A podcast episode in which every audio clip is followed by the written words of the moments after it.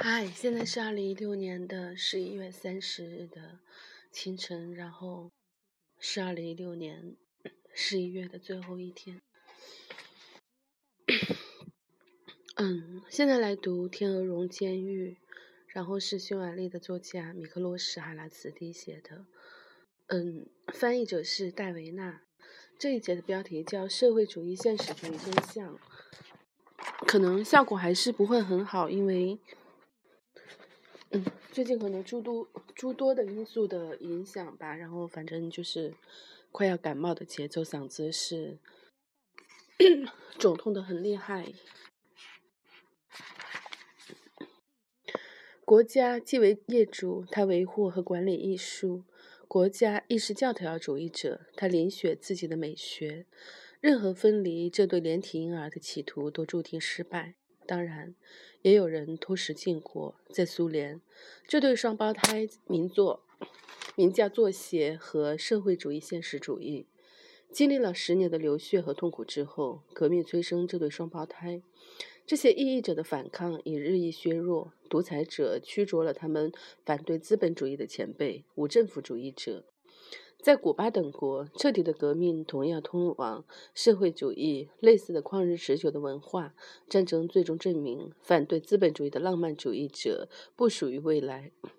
抵制独裁的反对派试图从资本主义的残骸中打捞出资产阶级尚未兑现的诺言——自由和个人主义。一旦掌权，他会在分享社会主义特权的同时，表现出智力上貌似的独立。然而，他很快就会收到警告：支持革命即可获得自由，反对革命则一无所有。他自我清算。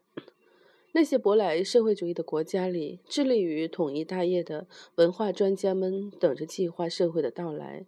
这些国家亦是社会主义的沃土，他们还未得到无政府主义肥料的。滋养，那需要一场独立革命的发生。社会主义文化有着丰富的不同民族的变种，然而无论身处何方，它都被艺术垄断和官方审美牢牢把握。有本事拆开这对连体双胞胎的所罗门尚未出现。似乎对运用艺术而言，再没有比对现实的不懈探索更丰满牛不相及的事。现实据说无法与竞技为伍，社会主义艺术家们却被竞技重重包围。现实主义的旗号，似乎是所有可能的美学原则中与运用文化最不匹配的一个。事实上，禁忌只有一条：否认现实的丰富性，抹杀私人生活。现实主义这般形式，并非是他不愿了解现实。你并不需要受到许多理论训练就可以认清。现实丛生之处，可能并没有真正的现实。现实主义的美学只需要一点小小的努力，承认现实存在。只要懂点儿现实政治，我们的梦就会做得更安稳。同样的道理，社会主义这个形容词既不是指投机性的忠于现实，亦不代表对现实客观性的限制。它甚至不是教条、政党、政府的强行宣传，而仅仅意味着此时此刻的现实主义。在这里，我必须效忠的对象是社会主义现实主义。这经常被误导为一种需求，而事实上，它只是对一种状态的描述。我的职业和专业如此定义，此乃御用的现实。举个例子，我书籍的印刷商就是被操控的现实的一份子。他只有两个选择：或者他印刷一本可以通过公司其他部门审核的书，或者他选择放弃。我的书一牵连到他，每个字眼都将他拽入我们无法逃遁的现实。我的文字亦是他尊重现实的佐证。这些其实是我手稿的节选，他不可以改动我的句子。这种事对他而言是规定、命令，甚至禁忌。但请注意，即便是禁忌，也有利于他忠实准确地完成工作，成为一个现实主义的印刷商。他所从事的职业，协助他保持忠诚。他也是一个公司御用艺术家，他的艺术代表了这家公司。我喜欢他喜欢自己的工作。我希望我没有毁掉他的生活。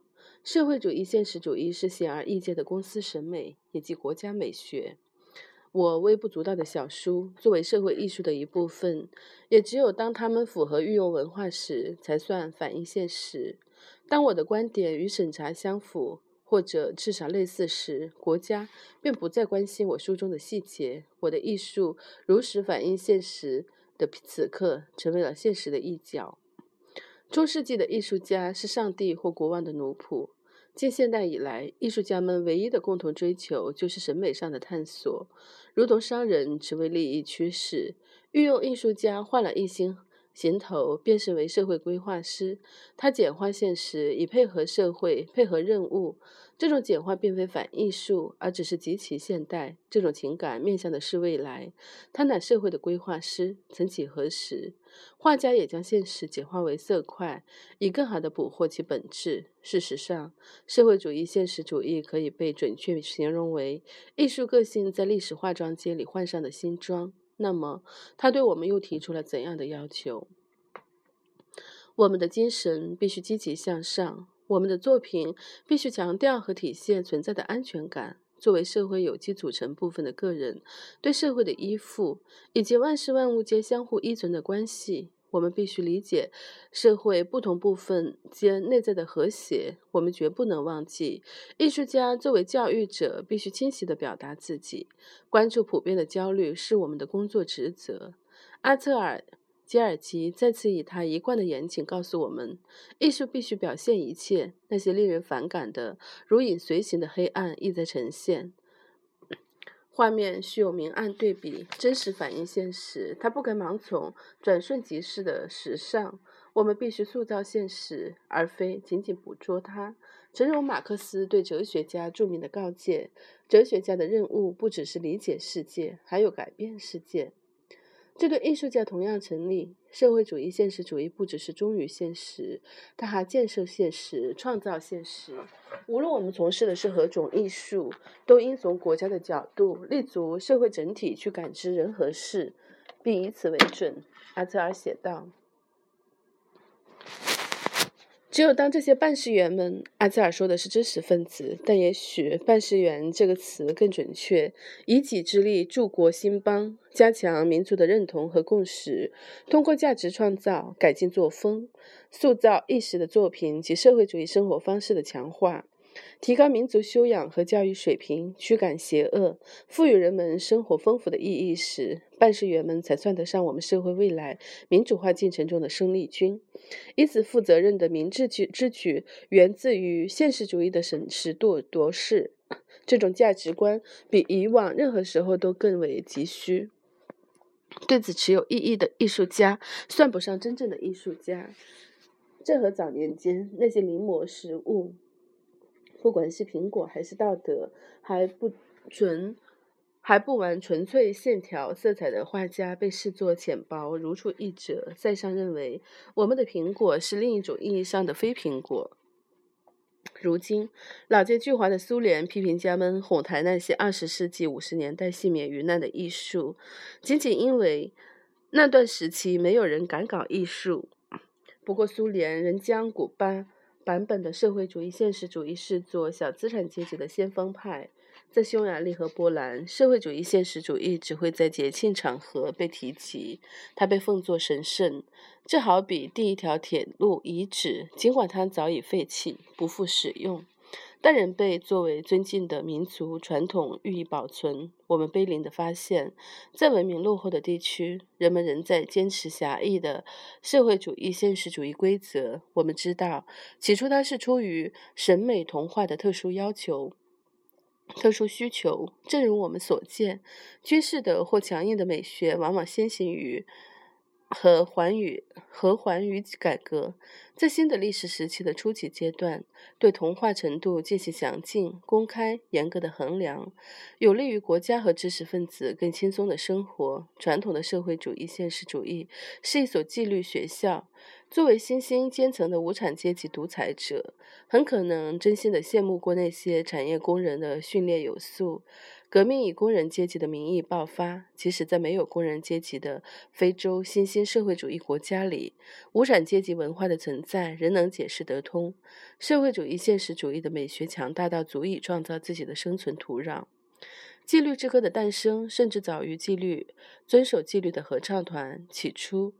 国家在城市的工人形象中寻找理想的社会主义新人，只有在历经纪律的洗礼后，领导人才会抛弃这一理想化身，自立为偶像。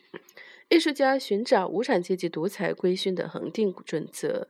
斯大林时期产业工人的风气无法在新的文明中生根发芽、茁壮成长，艺术家只能转投工程师的精神气质，作为精英阶层成员。工程师履行职责。值得信赖。在匈牙利，歌颂工人的硬美学早在二十世纪五十年代就已废止。国家开始明白什么才是重要的。工人只需早起运转机器，并保有希望。每个人都心满意足，工人们很乐意过上平静的生活。艺术家则获得解脱，不必再充当机器的宣传工具。过渡并非说来那么容易。社会主义新人不是工人，着实令人匪夷所思。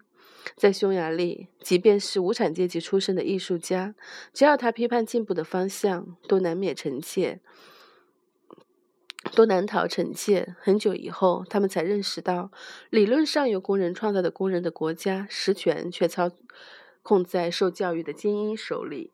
工人阶级的理想及美学，仅在。仅是在工人中灌输纪律的需要。可是，社会主义也是逐步进化。如果我们想要建设灿烂的未来，我们就必须放下点胶。无产阶级充满激情的子嗣心里清楚，那只是创建社会主义国家的诸多可能路径之一。在革命中获得解放的无产阶级艺术家有着双重威权。其顽固可能催生出新的阶级斗争或新的个人主义，因此他被告知必须为社会整体奋斗，做一个为全体人民服务的艺术家，而不仅仅服务于那些碰巧身为蓝领的人们。从那时起，匈牙利开始忙于向其他社会主义兄弟国家出口高于平均水准的产品，甚至美学理论。在二十世纪六十年代，官方承认一个迄今存在争议的有关社会主义现实主义的说法。卢卡奇提出，现实主义的原则不应被解释为大量的训令，它应是一类可与现实相调和的自由体系。按照这一理论，现实主义仅仅要求艺术家的同化。经济改革期间，卢卡奇成为抗议文化商业化的主帅，他亲身验证了这一理论的安抚力。他的绥靖理论一经国家采纳，就具备了适应官方消费的形态。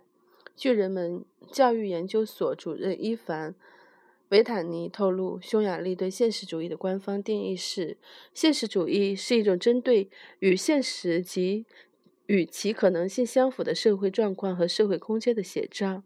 国家社会主义里不会再比再有比这更。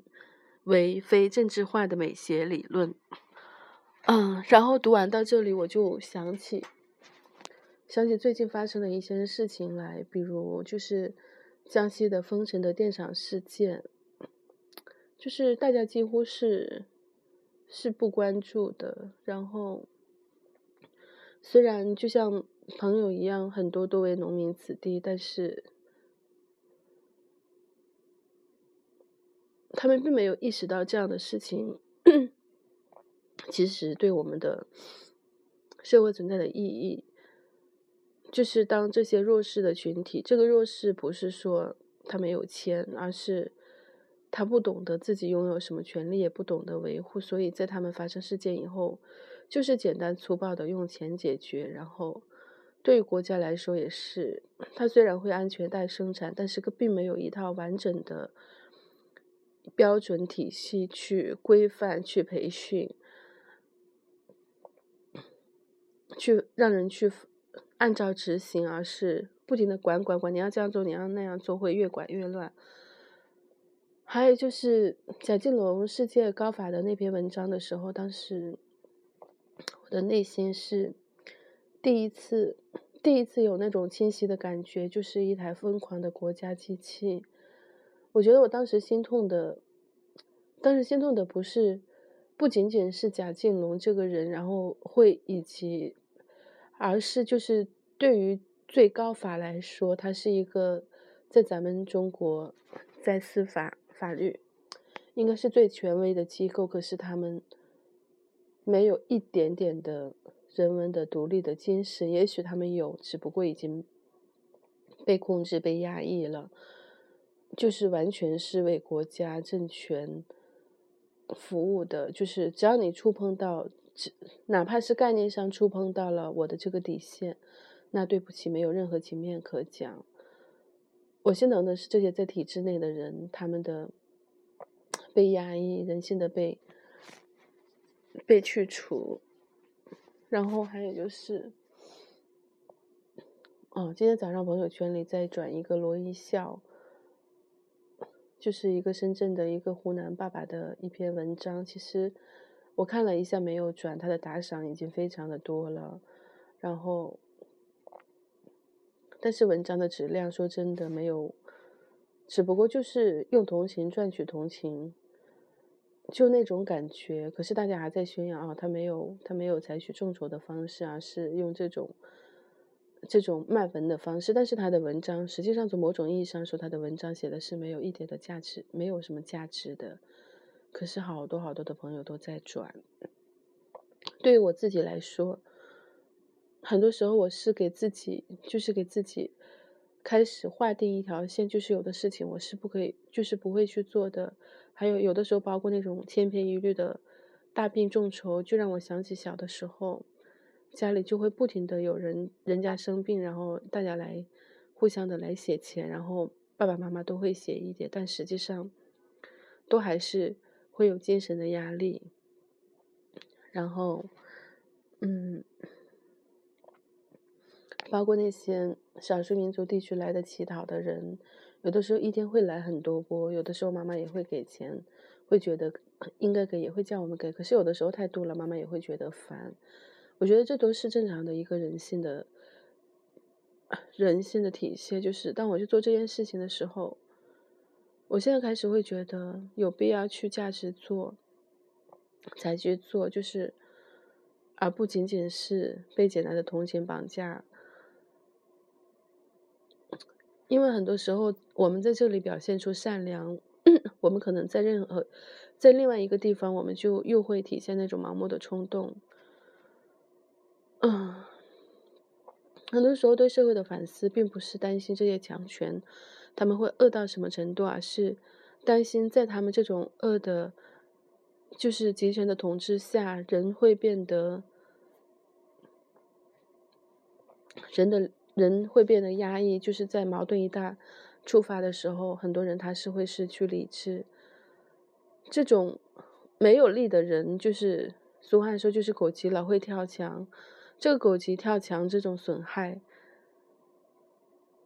那时候就会是一场巨大的灾难。然后昨天晚上看了《盗火者》的，应该是前天晚上，一口气看了《盗火者》的那个纪录片儿。那个马小平那句话说的非常的好，原话我不记得了啊，就是其实教育就是在与灾难赛跑，是非常认同这一点了。可能教育就是说，所教育让我理解的，并不是我一定要通过一种形式公益的当老师，或者是去从事一种什么样的教育，而是我们自己在生活当中身体力行，然后尽可能的去注意自己的行为带来的影响，然后。积极的，就是去影响身边的人。我觉得这这也是一种，我会认为这也是一种践行的教育。